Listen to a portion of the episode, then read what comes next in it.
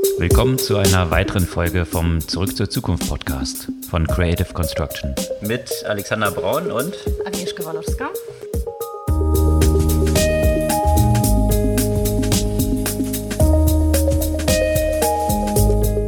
Was gab's Neues letzte Woche? Die Fortsetzung der Woche davor.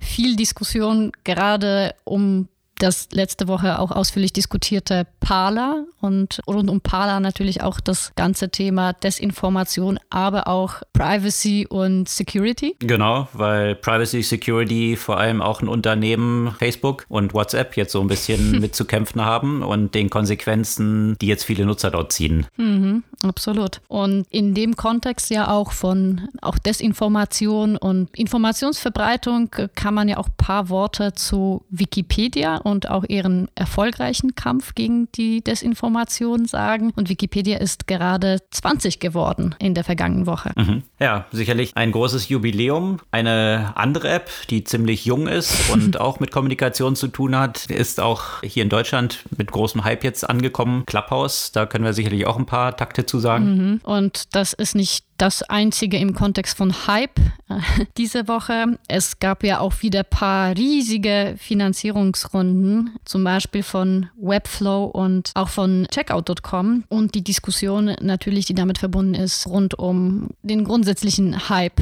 bei den VC-Finanzierungen. Und was daran anschließt, nicht nur den Hype bei den VC-Finanzierungen, sondern grundsätzlich der Hintergrund dort mit dem Geld, was verfügbar ist, was natürlich in rauen Mengen zurzeit verfügbar ist gab natürlich auch wieder mal wieder einen sehr erfolgreichen Börsengang von Affirm. Also eigentlich kein Unternehmen geht aktuell an die Börse, dessen Kurs sich nicht verdoppelt am ersten Tag. Und ja, Bitcoin ähnliche Entwicklung, aber ein bisschen bumpy. Und da gab es auch einen interessanten Artikel dazu, in den wir ein bisschen einsteigen können. Und wenn es um Börsenkurse geht, da ging ja auch der Börsenkurs von Walmart zwar nicht so groß nach oben, aber doch signifikant. Und zwar nach der Ankündigung, ein eigenes Fintech-Startup zu gründen. Und zwar zusammen mit einer Investmentfirma, die auch hinter Robinhood steht. Okay. Und eine sehr spannende Entwicklung, wie ich finde, die mal mit Regulierung hier in der EU zu tun hat. Ein Right to Repair von Tech-Produkten. Tech das ist sicherlich auch eine interessante Entwicklung hier. Ja, meines Erachtens eine der besten Regulierungen von der EU im Technologiebereich seit, seit längerer Zeit. Zeit.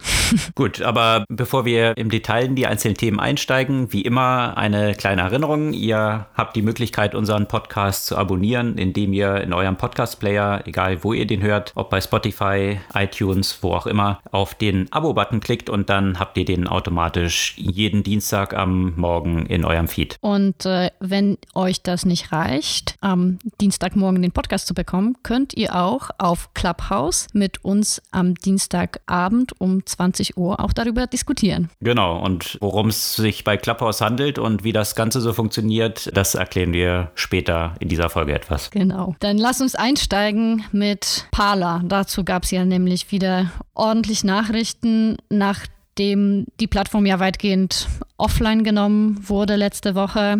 Die beiden Plattformen haben die Downloads gesperrt und äh, Amazon hat ja auch das äh, Hosting-Angebot zurückgenommen. Vielleicht nochmal ganz kurz zu Parler, was, mhm. äh, was das ist. Ja, können wir nochmal kurz erwähnen. Parler ist eben das Netzwerk, was äh, sehr groß geworden ist, vor allem im Zuge der, der Wahlkampagne 2020 in den USA, wo Twitter vor allem angefangen hat, auf ja, Falschinformationen bei Tweets von Trump und Konsorten hinzuweisen, was natürlich von entsprechenden Kreisen ja auch als Zensur wahrgenommen wurde und zu einem ja, Abgang dieser Nutzer in Richtung Plattformen wie Parler geführt hat. Und Parler ist quasi so wie Twitter, nur eben für eine bestimmte, sehr spezifische Zielgruppe. Und das, worüber wir auch gleich sprechen werden, hängt ja auch ein bisschen damit zusammen, dass es, naja, mehr oder weniger als ein kleines Nischenprojekt gestartet ist und wie man jetzt gesehen hat, auch ohne der nötigen Professionalität, was äh, Datensicherheit zum Beispiel angeht und dann in kürzester Zeit groß geworden ist und jetzt haben die Nutzer auch ordentlich mit den Konsequenzen davon zu tun. Ja, Nischenprojekt einerseits, aber das Interessante, was ja bei bei Parler auch dahinter steckt, ist wiederum auch das Involvement von äh, sehr wohlhabenden Sponsoren der ganzen Geschichte und zwar den gleichen, die auch hinter der Cambridge Analytica Finanzierung standen, also die Mercer, Mercer Family, ja, also die auch Trump natürlich sehr stark, Breitbart, glaube ich, auch unterstützt mhm. haben. Also eine extrem konservative Politik versuchen voranzutreiben und Milliardäre sind und hier fleißig solche Plattformen finanzieren. Also da gibt es dann doch einen gewissen Zusammenhang bei Parler, dass es nicht ganz so im kleinen, stillen Kämmerchen nur gestartet wurde, sondern durchaus eine politische Agenda hat, die dahinter steckt auch. Ja, und wie letzte Woche schon eben besprochen haben, die Plattform ist jetzt weitgehend offline äh, genommen worden. Aber bevor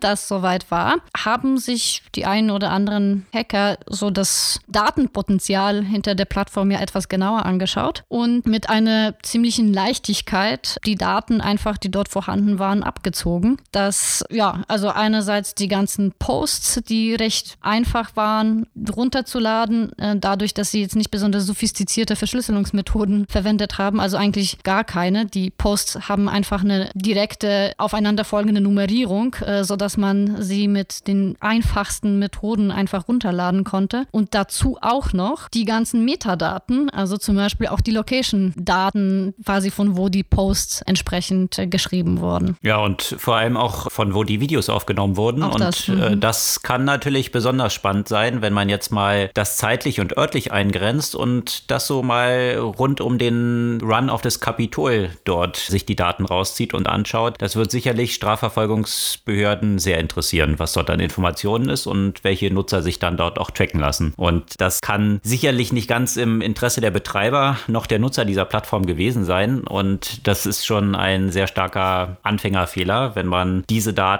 so schlecht geschützt dort auf dieser Plattform gehalten hat. Und ja, dieser Hacker, von dem du berichtet hast, der hat, glaube ich, 99,2 Prozent sämtlicher Daten, die auf dieser Plattform waren, mal eben gescraped und dort runtergezogen. Und ja, die sind jetzt für andere verfügbar. Äh, ansonsten ist die Plattform nicht mehr verfügbar, weil, wie gesagt, von Amazon von den Servern geschmissen. Das wird sicherlich noch interessante weitere Strafermittlungen auf Basis dieser Daten nach sich ziehen. Mhm. Ja, ob das äh, jetzt mit Parler vorbei ist, werden wir sehen. Aber das Ende von Parler wird sicherlich ja auch nicht das Ende dieser äh, Bewegung, die dahinter steht, bedeuten. Mit den Konsequenzen, dass äh, vieles natürlich noch stärker vielleicht weg von der Öffentlichkeit bewegt wird in, naja, sichere Messenger-Kanäle, wie jetzt zum Beispiel Signal Signal und Telegram. Ja, und da gab es einen sehr interessanten Artikel in der New York Times vergangene Woche. Da hat eine Research-Firma, Signal Labs, hat eine Untersuchung angestellt und der Titel war dann, ach nee, es war in der Washington Post sogar dieser Artikel, dass 73 Prozent der Missinformationen, die über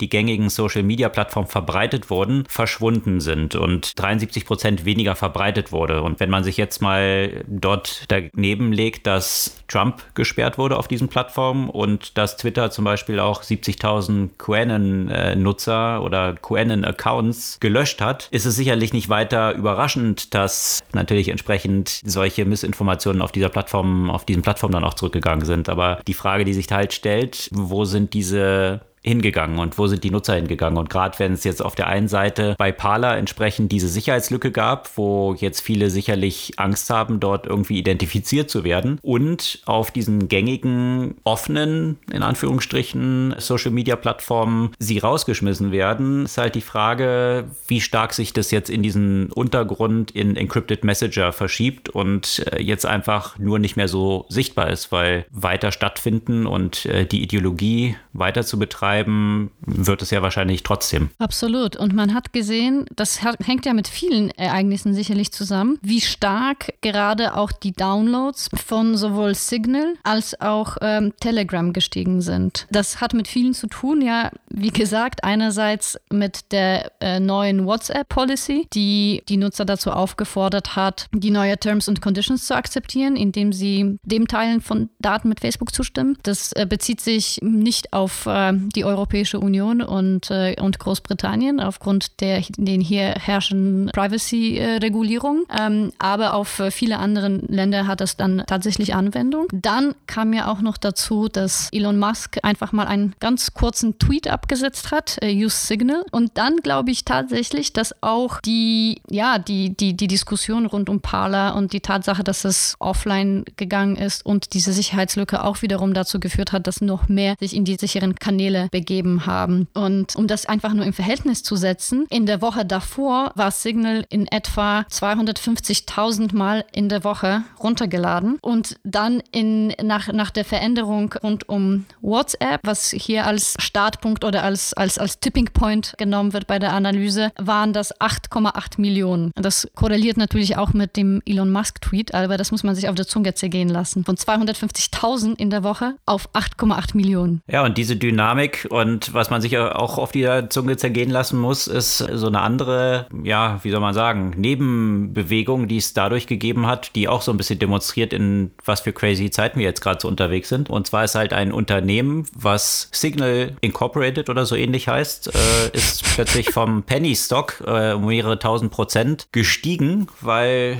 ja, viele Nutzer, die diesen etwas kryptischen Tweet von Elon Musk gelesen haben, Use Signal, erstmal geschaut haben, oh, gibt es ja nicht eine Firma, die Signal heißt, ah, da gibt es eine, super, kaufen wir mal die Aktie. Also sprich, überhaupt kein Research gemacht haben, worum handelt es sich bei dem Unternehmen. Plötzlich ist dieses Unternehmen Signal, was genau einen Mitarbeiter hat, an der Börse 60 Millionen und noch mehr wert gewesen. Und das zeigt auch so ein bisschen diese Craziness, die jetzt gerade da unterwegs ist, dass einfach zu viel Geld unterwegs ist, was eine Anlage sucht und ziemlich zum Casino verkommen ist, wie jetzt hier aktuell gezockt wird. Aber eine, eine andere lustige Geschichte, die es parallel jetzt rundherum gab, du hast ja davon berichtet, ja, WhatsApp möchte jetzt entsprechend diese Terms of Conditions ändern und die muss man bestätigen, sonst darf man WhatsApp nicht weiter benutzen. Wie jetzt WhatsApp auch so ein bisschen zum Opfer der Missinformation wird, die über die eigenen Plattformen verbreitet wird. Und das muss ich sagen, ist doch auch ziemlich ironisch, ja, wo in der letzten Zeit immer die Diskussionen waren, wie viel Missinformationen und Lügen werden über diese Plattform verbreitet, scheint jetzt genau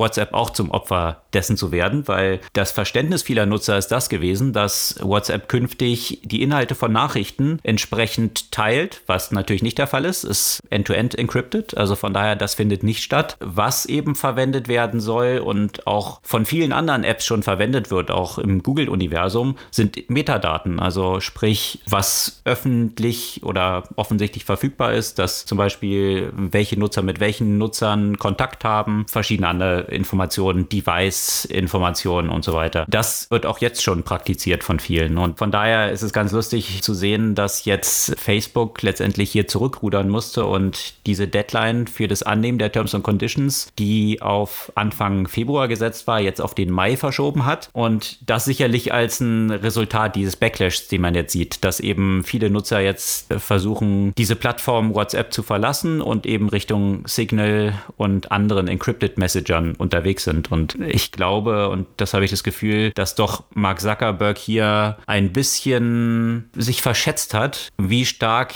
jetzt auch das Sentiment von vielen Nutzern sich mittlerweile auch so gegen Facebook gedreht hat und wie wenig man so einer Plattform jetzt noch vertraut. Also die, die Unterminierung des Vertrauens, was auf Facebook in vielerlei Formen über die letzten Jahre stattgefunden hat, ähm, jetzt auch für Facebook selbst sicherlich nicht ganz ohne Wirkung bleibt und vor allem vor dem Hintergrund, dass WhatsApp die Plattform ist für Facebook, die sie jetzt noch monetarisieren wollen, mhm. ja, was so in Richtung WeChat gehen soll. Deswegen wollen sie jetzt diese Änderung ja gerade machen, um WeChat für Commerce einzusetzen und damit auch endlich mal Geld zu verdienen. Bisher verdient Facebook ja noch kein Geld mit WhatsApp, außer dass sie halt mal 20 Milliarden dafür gezahlt haben. Das wird jetzt natürlich sehr stark in Frage gestellt, wenn jetzt die Nutzer diese Plattform verlassen. Ja, und äh, das Stichwort Vertrauen in die Plattform, da gibt es jetzt wahrscheinlich nicht mehr so viele, in die das Vertrauen der Nutzer groß ist. Mit einer nennenswerten Ausnahme, die, glaube ich, in den letzten Jahren eher an Vertrauenswürdigkeit dazugewonnen hat als umgekehrt. Und zwar Wikipedia,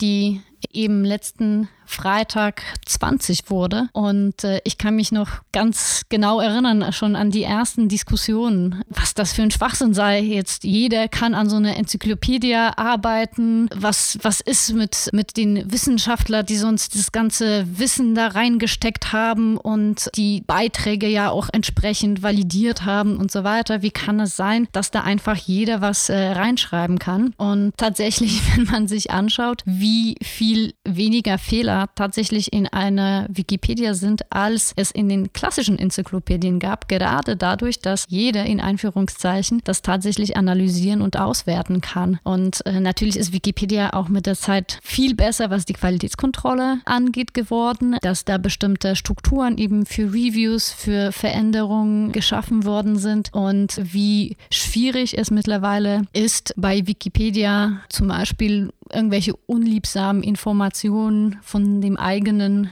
Eintrag äh, zu entfernen oder da Informationen hinzuzufügen, die die eigene Agenda vorantreiben, was jetzt vor 15 Jahren zum Beispiel noch durchaus mit nicht so schweren Mitteln möglich war. Ja, und an dieser Entwicklung finde ich zwei Aspekte besonders interessant und besonders lehrreich. Punkt eins, als Wikipedia damals gestartet ist, ja, wie du sagst, vor 20 Jahren, damals in den Anfängen der Wikipedia-Zeit, da arbeitete ich noch für Bertelsmann Bertelsmann. Und Bertelsmann hatte eine Riesensammlung von Enzyklopädien, den Brockhaus. Und äh, das wurde sehr teuer verkauft, war ein Riesenbusiness. Und jeder hat sich bei dieser Utopie, jetzt kann jetzt plötzlich jeder an einer Enzyklopädie schreiben, hat sich an den Kopf gefasst und sagt, was das für eine Utopie ist, kann ja nie was qualitativ Hochwertiges rauskommen. Und jetzt 20 Jahre später, aber auch eigentlich schon ja, viele Jahre davor ist der Brockhaus dann irgendwann eingestellt worden und Wikipedia gibt es noch heute. Von der Qualität, damals hat man dann auch schon Tests gemacht, äh, waren auch wesentlich mehr Fehler in Angaben, die im Brockhaus standen, als zwischenzeitlich auf Wikipedia waren. Also das ist so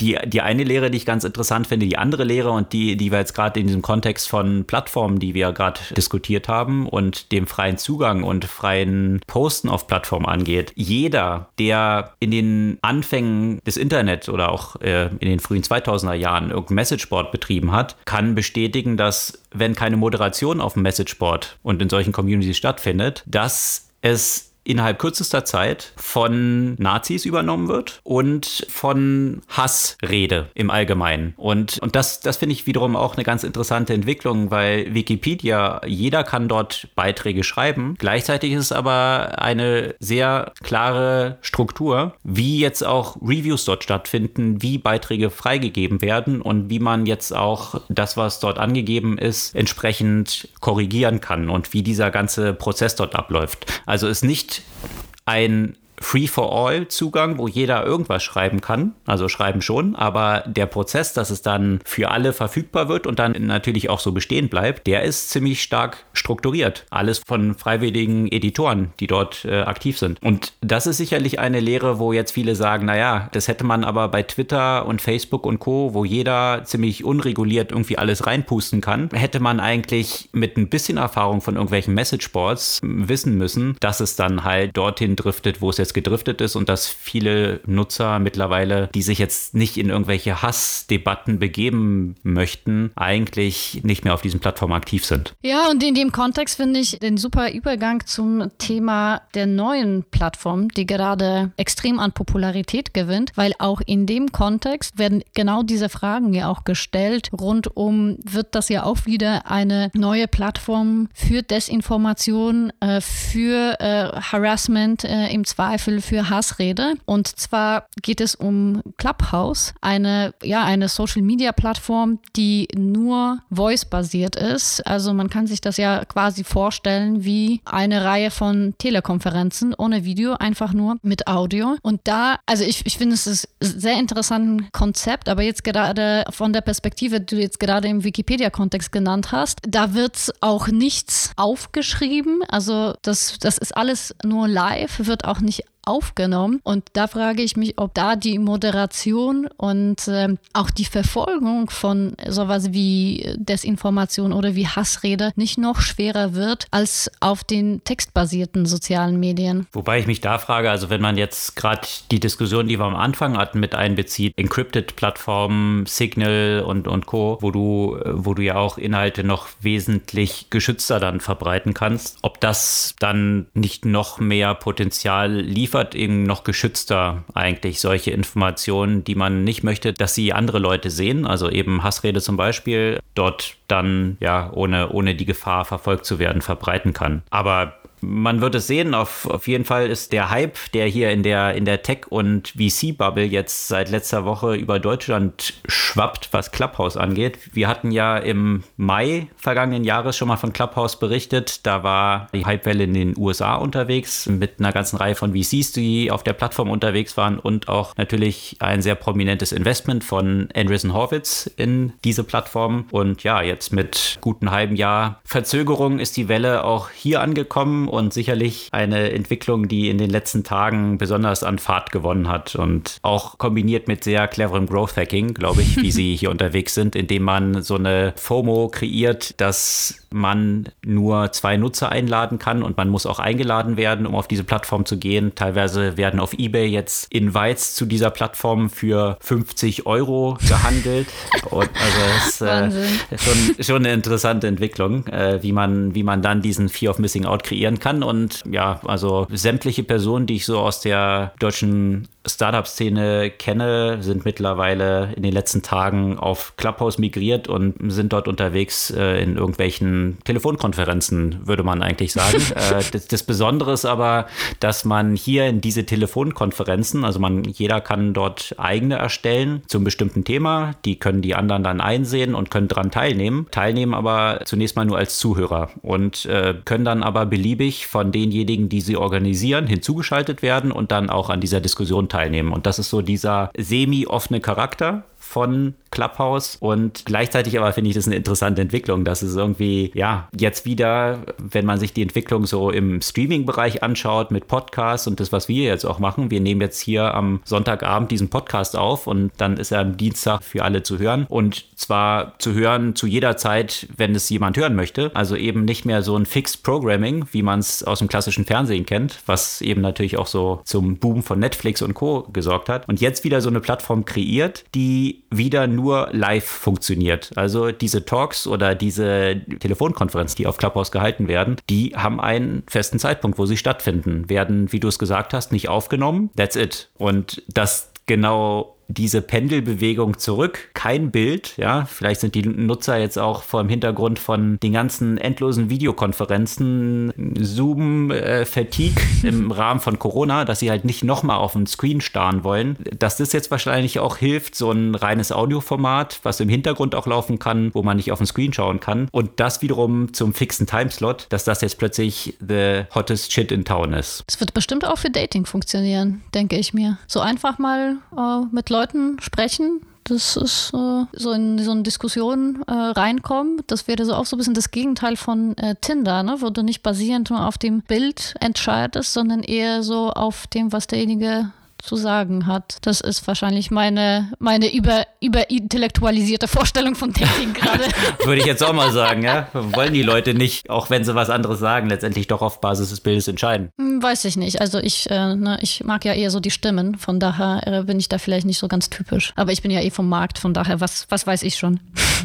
Ich denke, alles, alles, was es gibt an sozialen Medien, wird äh, früher oder später zum Dating genutzt. Davon bin ich überzeugt. Auf der einen oder anderen Garantiert. Seite. Da gibt es ja auch schon eine Menge äh, Channels, die genau in diese Richtung gehen auf, auf, äh, auf Clubhouse, wenn man sich das anschaut. Ja, aber das Lustige ist, finde ich auch, du kannst natürlich kannst dir irgendein Thema aussuchen, zu dem du jetzt eine Diskussion startest. Du kannst aber auch einfach, wenn jetzt ein Fußballspiel läuft, mhm, was ja dann natürlich gesehen, auch live ja. konsumiert wird, ja, dann, mhm. dann öffnest du halt dort einfach einen Channel zu und alle können sich dort einschalten und dann kann man live mit den den anderen, auch wenn man an unterschiedlichen Orten dieses Spiel schaut, jetzt darüber, über dieses Spiel sprechen. Und ja, wenn man halbwegs was Interessantes zu sagen hat, hat man vielleicht sogar noch ein paar Zuhörer. Ich denke, das äh, wäre wahrscheinlich die eine oder andere Diskussion besser als äh, das, was so der eine oder andere Kommentator in so einem Fußballspiel von sich gibt. Von daher, ich werde das sicherlich ausprobieren. Da kann man nämlich tonlos das Fußballspiel laufen haben und dann als Ton hat man ja quasi dazu den Clubhouse-Kanal. Also das ist eine von definitiv der Use Cases, die ich äh, sehr bald ausprobieren werde. Interessante Disruption, wo dann plötzlich äh, ja. die professionellen Kommentatoren vielleicht durch noch professionellere, die vielleicht interessanter sind, ersetzt werden, die so einfach nach oben kommen können, ohne jetzt von einem Fernsehsender geheiert sein zu müssen. Vielleicht ist es dann ja auch eine Art, sich dann um so einen Job zu bewerben, ne? dass du auf einmal so einen super interessanten Channel machst, der den Kommentator ersetzt oder dass du dann irgendwann mal solche Channels womöglich monetarisieren kannst. Ne? Im Moment kannst du jetzt das, was du dort äh, postest, noch nicht monetarisieren, aber das könnte ich mir auch durchaus vorstellen, äh, dass es eine Möglichkeit wäre in der Zukunft. Viele ja, Möglichkeiten. Zu, äh, Clubfluencer zu werden. Was ich, genau.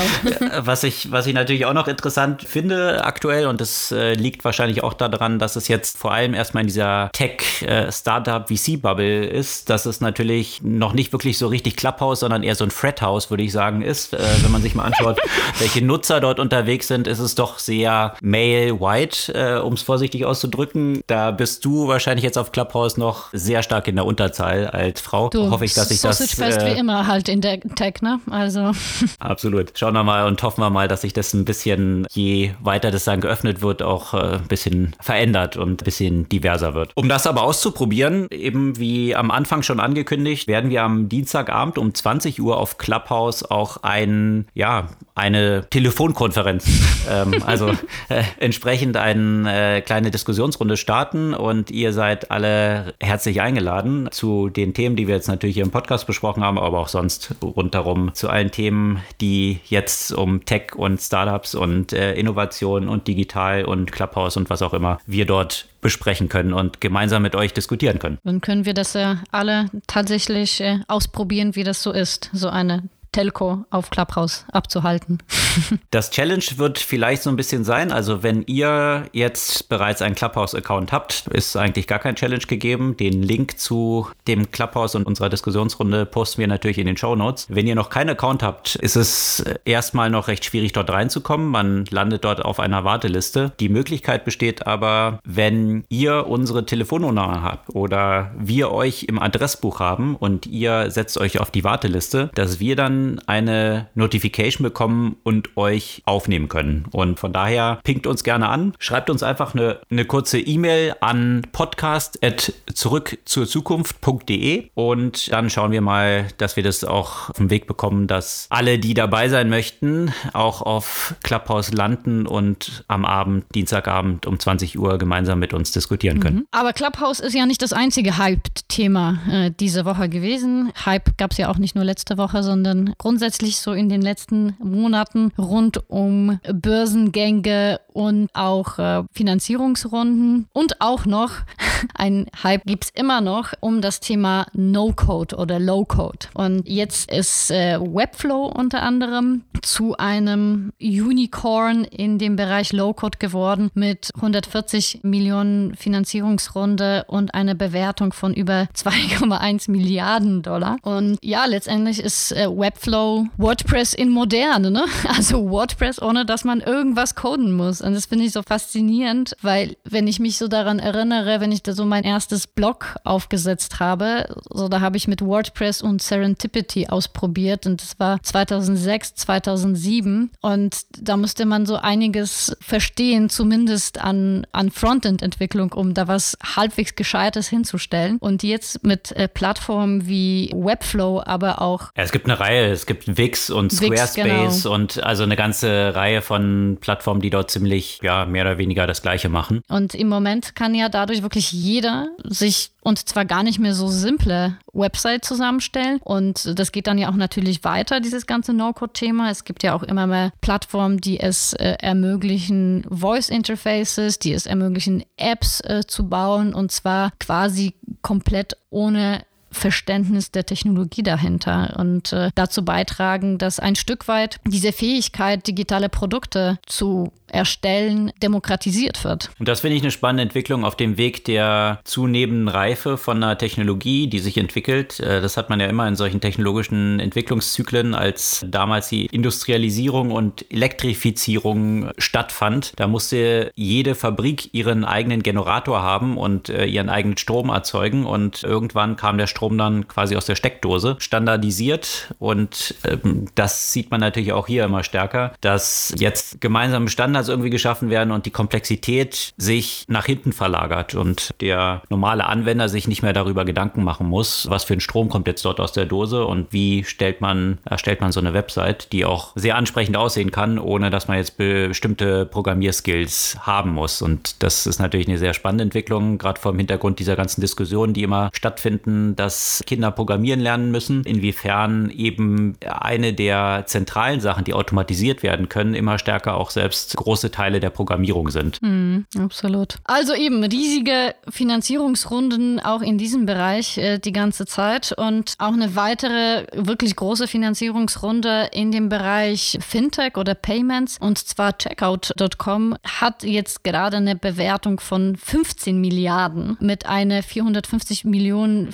Finanzierungsrunde und ist somit zu dem wertvollsten Startup Europas geworden. Und die sind natürlich sicherlich auch auf dieser Welle geritten von Stripe, weil es ja ähnlich wie Stripe auch so ein Enabler ist von, ja, im ersten Schritt mal Payments, aber von da ausgehend natürlich Embedded Finance, immer mehr Themen, die jetzt über diese Plattform abgebildet werden. Und Stripe hat mir auch schon berichtet, strebt jetzt so eine Bewertung zwischen 70 und 100 Milliarden an. Also sicherlich hat es äh, der Bewertung von Checkout äh, auch extrem gut getan. Was ich aber an Checkout ja auch wirklich äh, spannend finde, ist, wie lange sie gebootstrapped waren. Ja, also das Unternehmen hat es hat sich ja quasi weitgehend selbst finanziert äh, für die ersten sieben Jahre deren Existenz. Und äh, erst dann ging es los äh, mit, den, mit den Finanzierungsrunden. Also von daher nehme ich an, dass, ähm, dass die Gründer noch ein paar Anteile haben, da die Finanzierung ja auch eher so spät stattgefunden haben. Und äh, das, das ganze Geld ist erst in den letzten zwei Jahren geraced worden. Dafür aber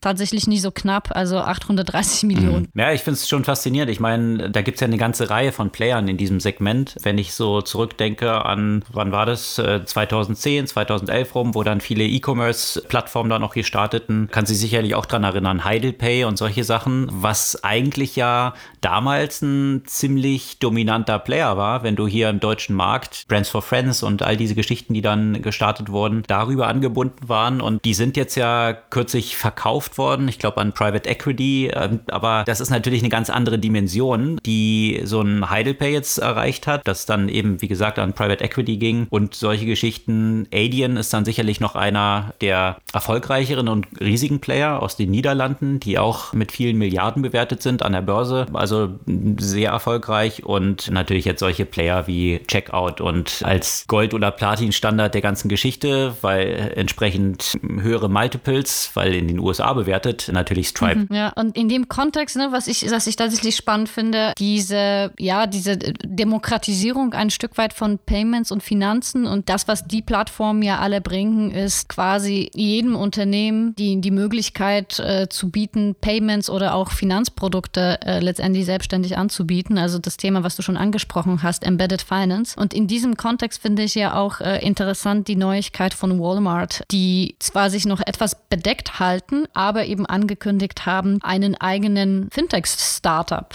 zu gründen. Und das ergibt natürlich auch in diesem Kontext durchaus Sinn, wenn man beachtet, wie viele Kunden sie haben, wie viele Transaktionen bei Walmart letztendlich äh, jeden Tag durchgeführt werden. Und da ist natürlich ja auch ein großes Potenzial für Finanzangebote, Finanzprodukte. Und ich bin gespannt, womit sie da tatsächlich auf den Markt kommen. Und da kann man ja auch ein Stück weit den entsprechenden Trend beobachten, eben besonders stark bei Retail- oder E-Commerce-Anbietern, äh, wie man jetzt schon zum Beispiel bei Shopify der Kooperation mit Stripe gesehen hat. Walmart geht da offenbar einen anderen anderen Weg und geht nicht, nicht in der Kooperation mit Stripe oder Checkout oder anderen Anbietern, sondern möchten da was Eigenes äh, gründen. Da bin ich jetzt mal gespannt, was das sein wird. Was natürlich vor dem Hintergrund der Größe von Walmart auch der Anspruch sein muss, wahrscheinlich. Absolut. Äh, das würde Amazon und würde nicht nur Amazon, sondern baut Amazon ja auch selber aus, entsprechende Formate und, und und Lösungen äh, und dass hier Walmart selber versuchen muss, diesen Markt für sich zu vereinnahmen, ist vor dem Hintergrund der Umsätze, die Walmart erzielt, natürlich das auch, was äh, nur der Anspruch sein kann für so ein Unternehmen. Der Anspruch und das vielleicht noch so ein bisschen als ein recht interessanter Artikel, der vergangene Woche in der New York Times erschienen, äh, rund um diese ganzen dynamischen Entwicklungen, Bewertungen. Da haben wir jetzt ja auch schon ein bisschen äh, zu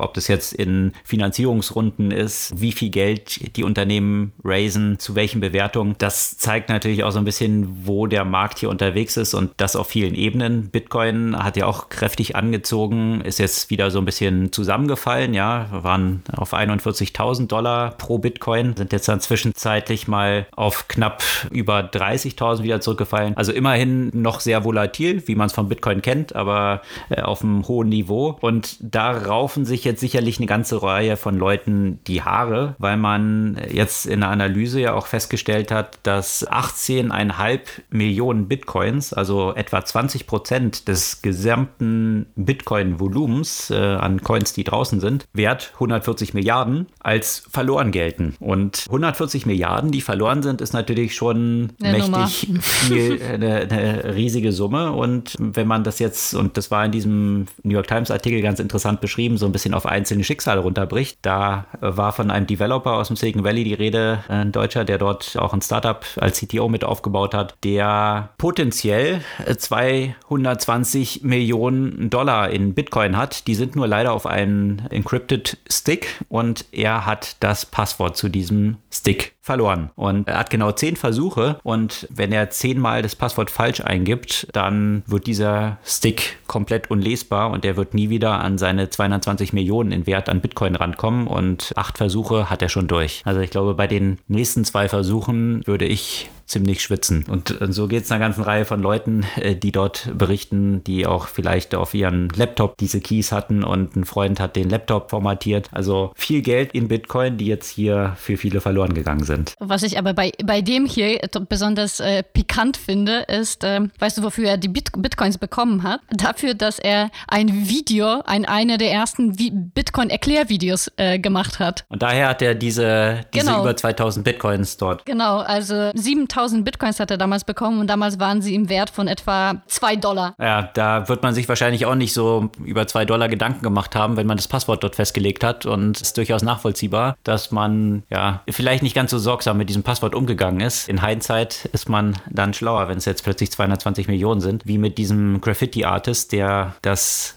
erste Wandgemälde im Facebook-Headquarter damals gemalt hat und sich dann entscheiden konnte, ob er 40.000 Dollar nimmt als Bezahlung oder Facebook-Aktien. Und ja, äh, zum Glück hat er Facebook-Aktien genommen und braucht jetzt auch nicht mehr arbeiten. Das hat ihn dort sehr reich gemacht. Und ja, hoffen wir mal, drücken wir mal die Daumen, dass die Leute da wieder an ihre Bitcoins rankommen. Andere Finanzierungsmöglichkeiten, die jetzt in den USA gerade so laufen, wenn es nicht über Bitcoin läuft, natürlich aktuell über Corona-Hilfen, die ausgeschüttet werden. Und jetzt kommen hier nochmal 1400 Dollar an Stimulus-Checks, die verschickt werden unter beiden. Und da gab es auch eine ganz interessante Statistik, die mal analysiert hat. Im letzten Monat sind ja schon 600 Dollar verschickt worden, wie sich das auf die Kursentwicklung an den Börsen auswirkt. Und dort hat man festgestellt, dass das Trading-Volumen von all den Leuten, die diese 600 Dollar Schecks bekommen haben, um 30 Prozent angestiegen ist. Und wenn man sich jetzt mal überlegt, jetzt kommen nochmal 1400 hinterher, kann man eine gewisse Prognose machen, wie sich vielleicht dann die Aktienkurse in den kommenden Wochen jetzt nochmal entwickeln werden. Ob das eine gesunde Entwicklung ist, da möchte ich mal ein Fragezeichen hintermachen. Aber das äh, erklärt so ein bisschen, bisschen, weswegen wir hier diese astronomischen Bewertungen und Kursentwicklung sehen. Solange hier weiter viel Geld in die Märkte gepumpt wird und das sieht nicht so aus, als ob sich das jetzt kurzfristig ändern würde, kann man davon ausgehen, dass sich die Kurse wahrscheinlich auch noch weiter nach oben entwickeln werden. Ich hoffe, dass das nicht irgendwann dann ein böses Erwachen gibt. Ich meine, die, diese ganzen Warnsignale, die man sonst immer so hat, ich habe jetzt so Fotos gesehen von so Uber-Fahrern, die schon einen richtigen Trading-Floor bei sich im, im Auto Foto haben. Also die haben neben sich, habe ich so ein Foto gesehen, hat der so zwei Screens aufgebaut, wo die ganzen Kursverläufe abgebildet sind. Das sind dann natürlich so Entwicklungen und auch in den letzten Tagen habe ich von Bekannten meiner Freundin aus allen möglichen Bereichen, teilweise von Teenagern, Anfragen bekommen, welche Aktien denn man kaufen sollte. Das sind eigentlich immer so die Warnsignale, die man dann bekommt, wenn man spätestens aussteigen sollte, wenn äh, jeder jetzt über Aktien redet und sich überlegt, wo er einsteigen sollte oder vielleicht sich eben nicht mal überlegt, wie man bei Signal gesehen hat, sondern einfach irgendwo einsteigt. Und ich bin gespannt, wie sich das dort weiterentwickelt. Ich auch. Hoffentlich hat das nicht die Konsequenzen, die es in den 30ern hatte. Wollen wir hoffen. Aber äh, um nicht auf so einer negativen Note zu enden, ich finde, es gab auch eine sehr positive Nachricht vergangene Woche und zwar die mit einer Regulierung von der EU zu tun hat und zwar das Right to Repair. Also das hat jetzt die EU verabschiedet, dass im ersten Schritt auf bestimmte Geräte beschränkt, also hier geht es um Waschmaschinen, Geschirrspüler und, und solche Geschichten, dass die Unternehmen verpflichtet sind, dass die auch repariert werden können, also sprich Ersatzteile anbieten müssen, dass sie zugänglich sind, also jetzt nicht irgendwie fest verschweißt, sondern dass sie sich mit normalem Werkzeug öffnen lassen müssen und so weiter. Das finde ich eine sehr gute Entwicklung, gerade aus der Perspektive von Sustainability, die, wie gesagt, die Komponenten und, und die Geräte, die jetzt davon erstmal betroffen sind, sind noch recht überschaubar. Das hindert aber nicht die einzelnen Länder dran, hier hier weiter vorzupreschen und Frankreich hat hier schon erste Bewegungen in dieser Richtung gemacht, das auch noch weiter auszuweiten. Man kann natürlich jetzt so an Computer denken, an Cellphones und all diese Geschichten oder eben auch, wenn ich jetzt so dran denke, diese Apple AirPods zum Beispiel, ja, die ja einfach nur für die Halde produziert sind, die kann man ja nicht, wenn irgendwann der Akku nicht mehr funktioniert, werden die halt weggeschmissen. Und das ist natürlich aus Perspektive der Sustainability und dem, was für den Planeten gut ist, sicherlich keine gute Entwicklung. Wollte ich auch schon sagen, das stellt das äh, äh Geschäftsmodell von Apple ja grundsätzlich in Frage, diese, diese Entwicklung. exakt, exakt. Ja. Aber das finde ich wirklich eine sehr gute Regulierung, dass man hier die Lebenszeit von Produkten verlängert und die nicht alle nur immer auf der Halde landen. Absolut, sehr spannend. Hast du diese Woche eine Buchempfehlung? Ja, tatsächlich. Und die Buchempfehlung passt so, zu so vielen Themen, die wir heute besprochen haben. Also zu Algorithmen, zum Hype, äh, zu Desinformation. Und das Buch spielt aber, spielt ist äh, vielleicht übertrieben, weil es ja ein Sachbuch ist, aber es handelt sich um die 50er und 60er Jahre. Und dann könnte man sich fragen, hä, was, was war da eigentlich los jetzt mit Hype und mit Daten und Wahlmanipulation und so weiter. Und es gab das Unternehmen Simulmatics, the Simulmatics Corporation, das in 1959 gegründet wurde und das ja tatsächlich schon damals versucht hat, Datenmodelle zu bauen, um die Wähler zu identifizieren und entsprechende Werbung an die äh, auszuspielen und um sie entsprechend zu adressieren. Und das waren quasi die ersten Versuche dieses also Cambridge Analytica 0.2 ja. sozusagen irgendwie so. Genau,